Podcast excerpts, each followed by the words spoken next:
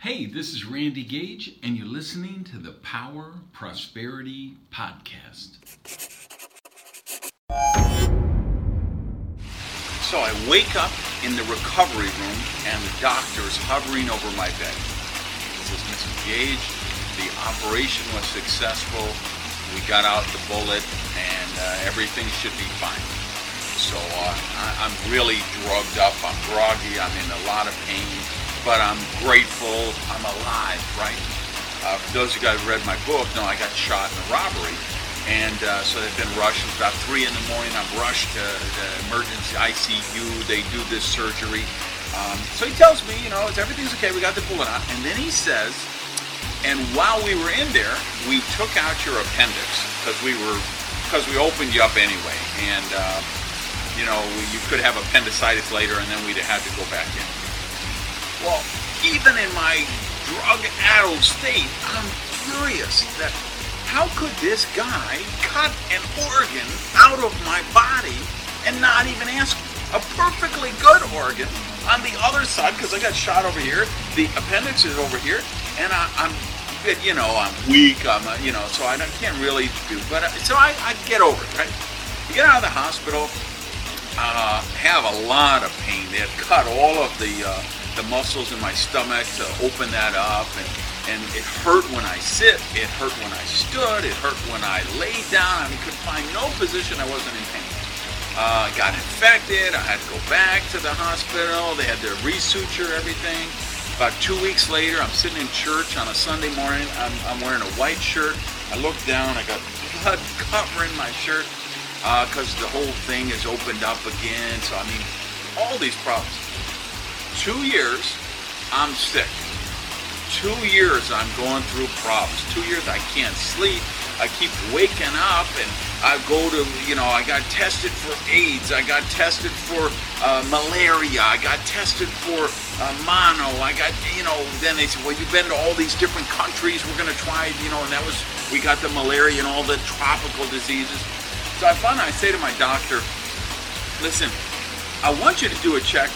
I think, I think they left a bullet inside me. Because it's like my body is trying to expel something because I, I, I have these night sweats all the time and it's like toxins or something. And he said randy you know come on they're crazy at jackson memorial but they're not that crazy. Save your money. So i go to the ent special i go to this special the gi specialist so i go to the gi specialist and they say we're going to you know they make me drink the chalky stuff and uh, they do the whole thing of your intestines so they're doing that and uh, the uh, when I, have got the gown on, and the nurse says to me, "So what's the big scar?" And I said, "Oh, you know, I, I got shot in a robbery and gunshot wound there." Okay, great. So I do the whole thing. She comes back with the X-rays, and she says, uh, "Oh, I, see they left the bullet inside you. Is that because it's located next to your spine?" And I'm like, "Now it all makes sense." Because even after, when I was still in the hospital, the police who came to talk to me said, why wasn't the bullet in evidence? Because the doctors are supposed to save it and give it to the police. And I thought, I don't know. Why are you asking me? Ask the doctor. Well, they had left it in, and the guy had told me that they took it out. Specifically told me they took out the bullet. But there was lodged in, and it was next to my spine. So interesting thing, I'm just, you know, I'm one. So I schedule another operation, a different doctor, had to pay him out of my own pocket to get this out and all that. And uh, but of course, I had personal injury attorneys lining up ten deep.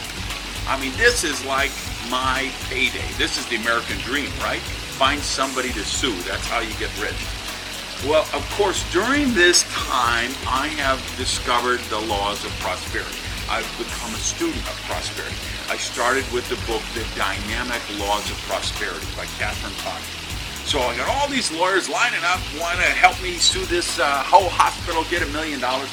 And I'm thinking about it, and I, I did what I always do is I pick up a Bible or a self-development book or something, and I just open it up to a page and figure that's my lesson for the day. So I get Catherine's book, Dynamic Laws of Prosperity, open it up, and she's talking about forgiveness.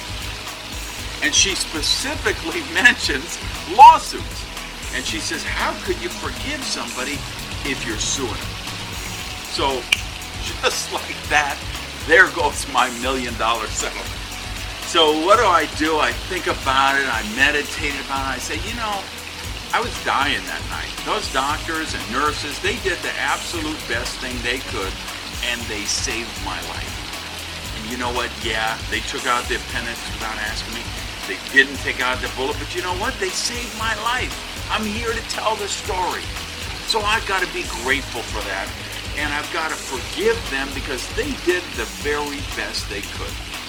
So I wrote out a forgiveness affirmation 13 times because the mystics believe there's something spiritual about the number 13.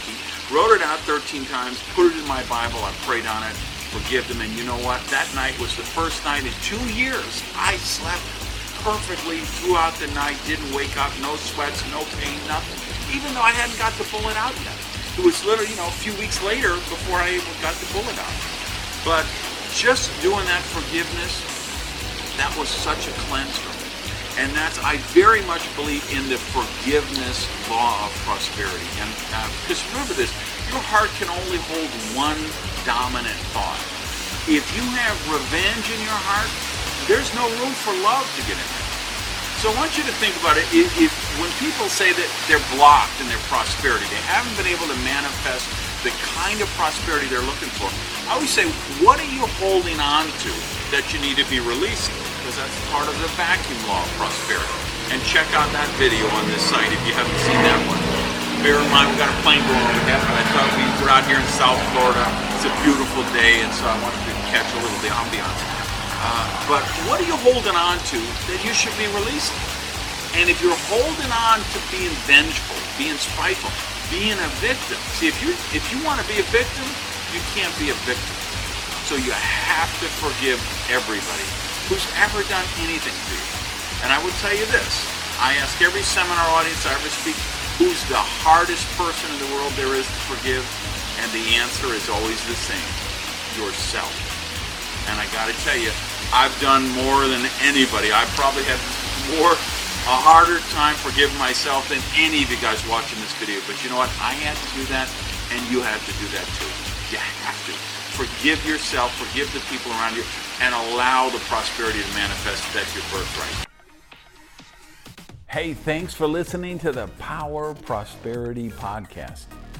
Do me a favor and practice the circulation law of prosperity and tell people about Prosperity TV. So if you would, just put something up on your Tumblr, your Twitter, your Facebook, your YouTube. Uh, let people know what you think of the Power Prosperity podcast.